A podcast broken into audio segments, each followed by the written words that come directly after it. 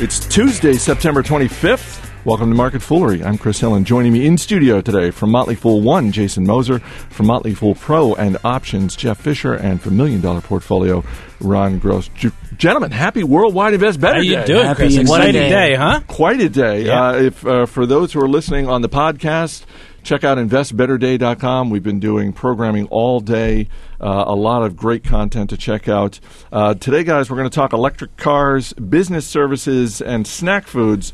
But we are going to start with Caterpillar. Shares of Dow Component Caterpillar down more than 2% today after the company cut its earnings targets for 2015.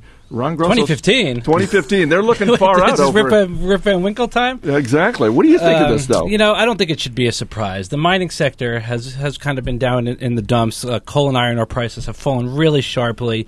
Uh, Caterpillar has to deal with this little eight billion dollar acquisition they did in 2011 of Bucyrus, a very large um, mining equipment company. Um, so they have that that is really taking it on the chin now since the mining sector is down. China. Biggest wild card there is what's going to happen with their infrastructure development um, that will really uh, tell the tale of the tape for Caterpillar down the road.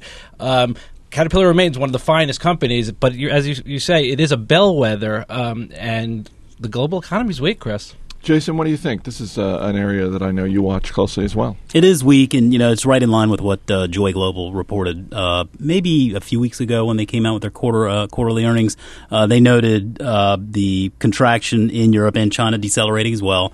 You keep an eye on these companies, and they have what's called a book to bill ratio, which basically helps sort of measure the demand for the services they're providing. So with a book to bill uh, still pretty consistently under one, we can see demand's relatively weak, uh, which fits right in line with weak commodities demand. And uh, so we're going to see them, I think, ratcheting back on capital expenditures here. We're seeing the miners ratcheting back as well, and it's probably going to be uh, a little while before we see any, any kind of any kind of you know switch back the other direction. But you also have to kind of keep an eye on that because when that switch back goes, it's going to be a little bit too late. These stocks will take off. That, that is true, but it, this is not the only indication, obviously, we have of the global economy. So many bellwethers have really sung kind of the same song, whether it's FedEx or some of the railroads. Um, we're hearing, you know, what, what we all, should all expect. You know, growth is rather anemic, unemployment high, uh, China um, trying to manage somewhat of a soft landing, still growing nicely, but, you know, we'll see what happens there. You know, Jeff, a lot of times we focus on the business. We don't really focus on macroeconomic issues when, when it comes to investing. And yet, Caterpillar seems like one of those companies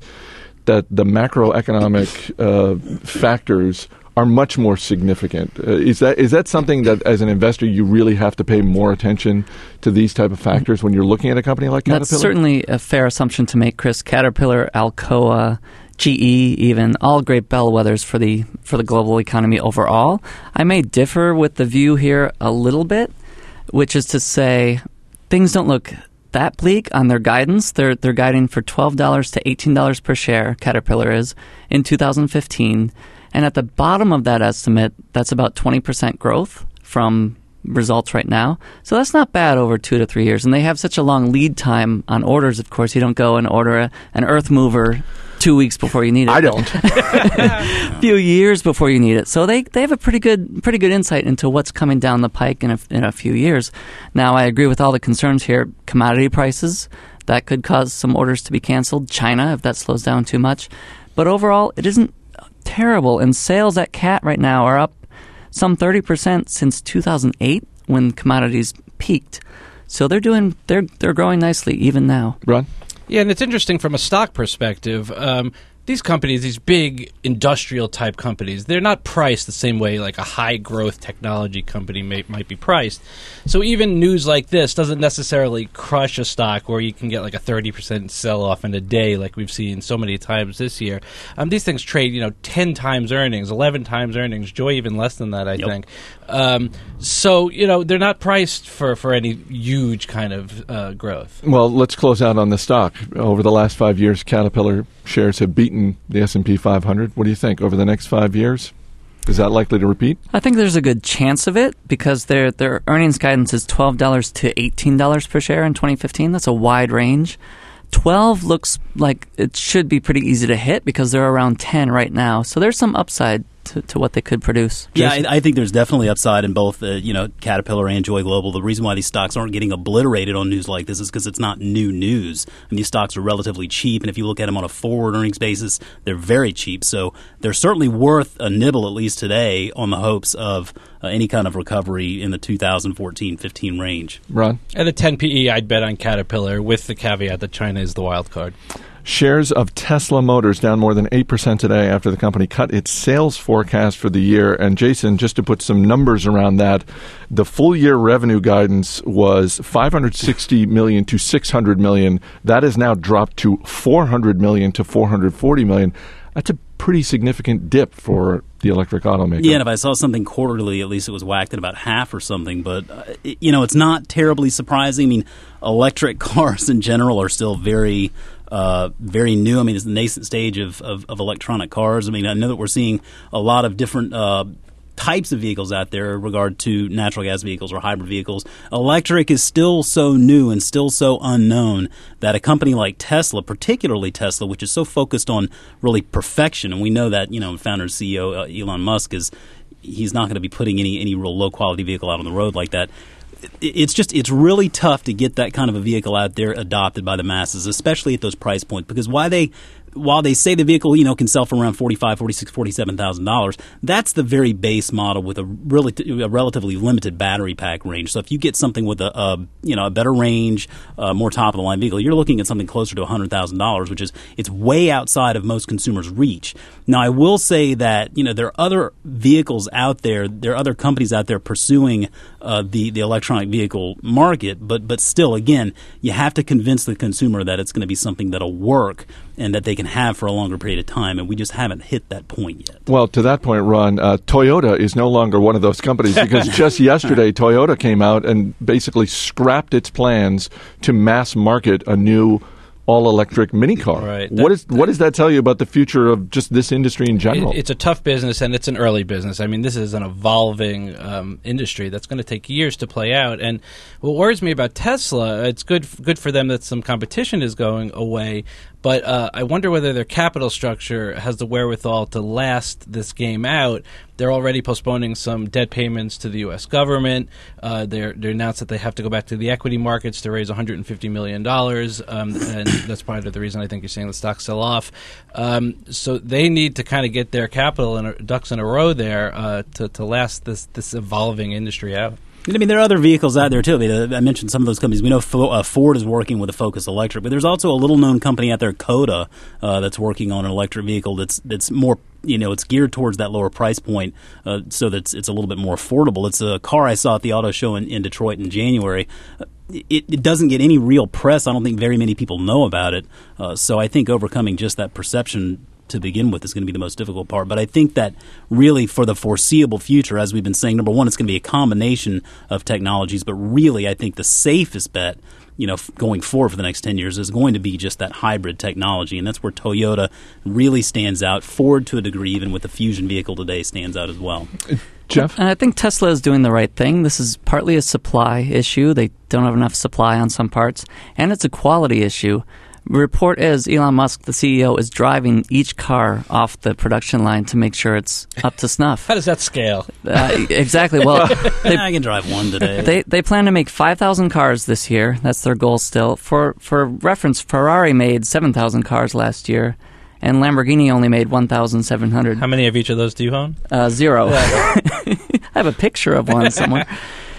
but the point being, I think uh, Musk just wants to get this right from the start. Uh, Fisker, a competitor that makes an electric car, rolled out their models and they got panned by the press, and that is the death knell for your for your brand new car. So he knows the reviews have to be strong. So they'd rather put out fewer cars and make sure they're excellent and then ramp up when they're able to. But when I hear things like the CEO wants to personally t- drive each one off the lot, it makes me think that they have got production problems far beyond anything I would have previously imagined. Like at some point, does it make sense for Tesla to bring in a partner to just handle more of the manufacturing to speed up this process just a little bit and they're essentially licensing their you know their technology it, it, could but they've said they've long said they want to remain independent they've actually partnered with toyota and I don't know the status of that partnership now. All of a sudden, and Mercedes to make powertrains for these other automo- automobile makers.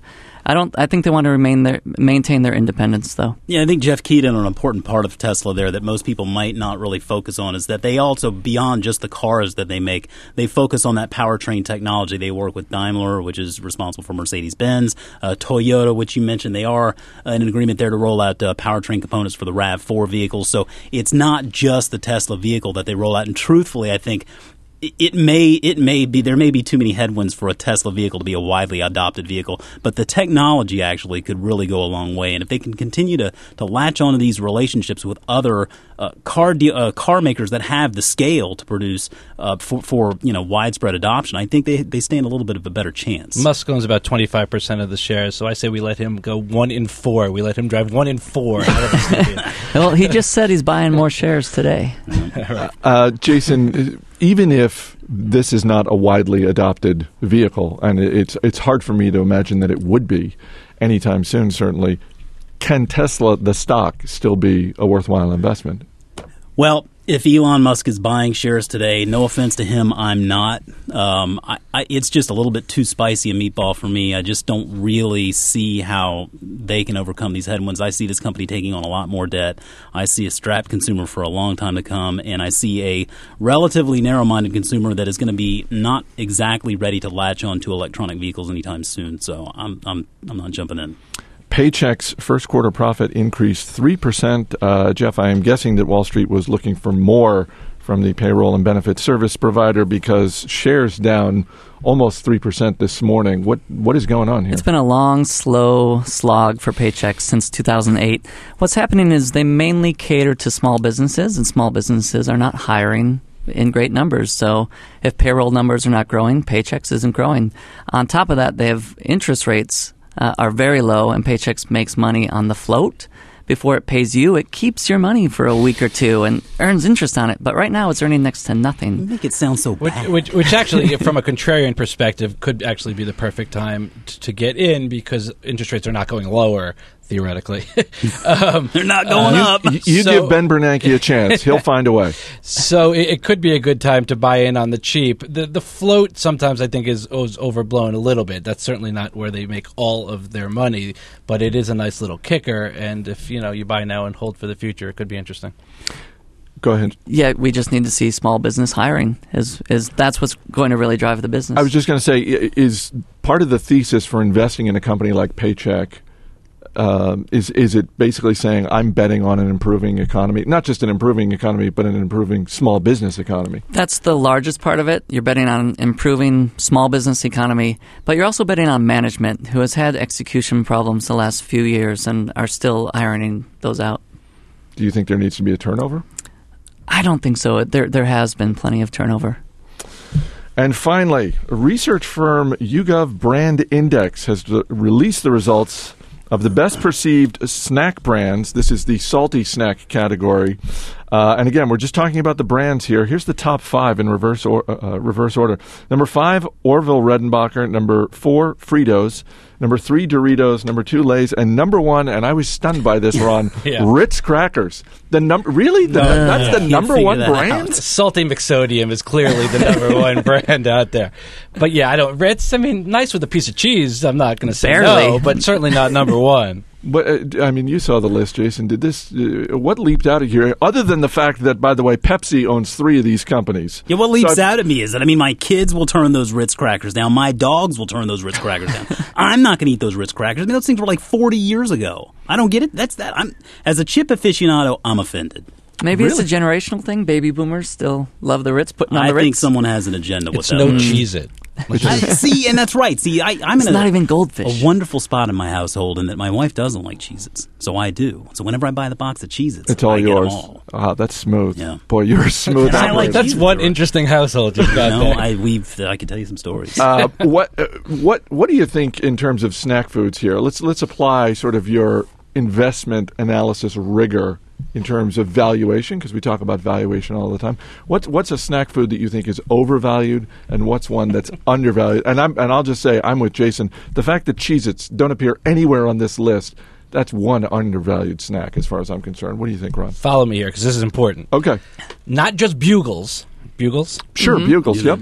Caramel flavored bugles. Oh, really? Fantastic. Caramel flavored bugles. if you don't like them, I'll pay for them. So I guess see, maybe that tastes a little bit like caramel corn or like you know It's kettle delicious. corn. Uh, overvalued is clearly anything with the sour cream and onion flavor. That is That is, nasty. that is pretty overrated. Yeah, I got to say, I'm surprised yeah. that they continue to just roll those chips out. Jason, what about you?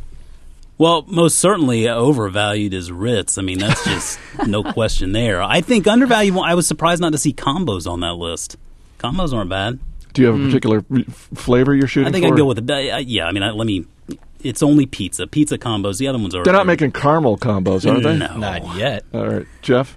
Oh man, You okay. strike me as an incredibly healthy guy, and and just to paint the picture further, you sit right across from Brian Hinman, who, for anyone watching Invest Better Day, uh, uh, Worldwide Invest Better Day earlier today, was rocking an amazing sweater vest, and by amazing, Can you rock a sweater vest? by amazing, Brian can.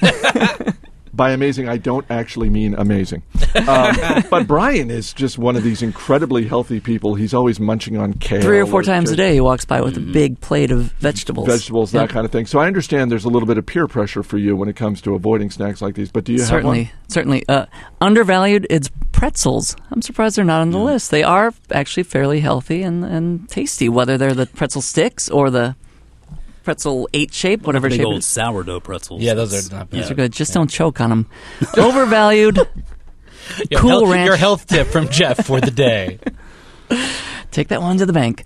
Cool Ranch Doritos are, I think, overvalued. Yeah. And it tastes like chemicals. Yeah, Cool Ranch Agreed. Doritos were good for about a minute and a half, and then. and then What do you got? on. What's your favorite? Uh, again, I'm going with the Cheez-Its for uh, for undervalued and goldfish too. The fact that goldfish are nowhere on this list, They're a I'm, winner, I'm a little surprised by that. But yeah, they're not not to pick on the good people at Kraft Foods who own Ritz crackers, but but I, I'm just We I'm need just, to find out. Nilla wafers aren't bad. Who is buying That's like Who- that's like the cool? Ritz cracker. That's a that's a separate pie. category. That's Okay, not salty that's snack. Can we get some Ritz cracker recipes? Right, Maybe from right when we're done taping this podcast, uh, we'll get you that. All right, Jeff Fischer, Jason Moser, Ron Gross, guys, thanks for being here. Thanks. Thanks. Chris. Thank you. As always, people on the program may have interest in the stocks they talk about, and the Motley Fool may have formal recommendations for or against. So don't buy or sell stocks based solely on what you hear. That's it for this edition of Market Foolery. Our producer is Matt Greer. I'm Chris Hill. Thanks for listening.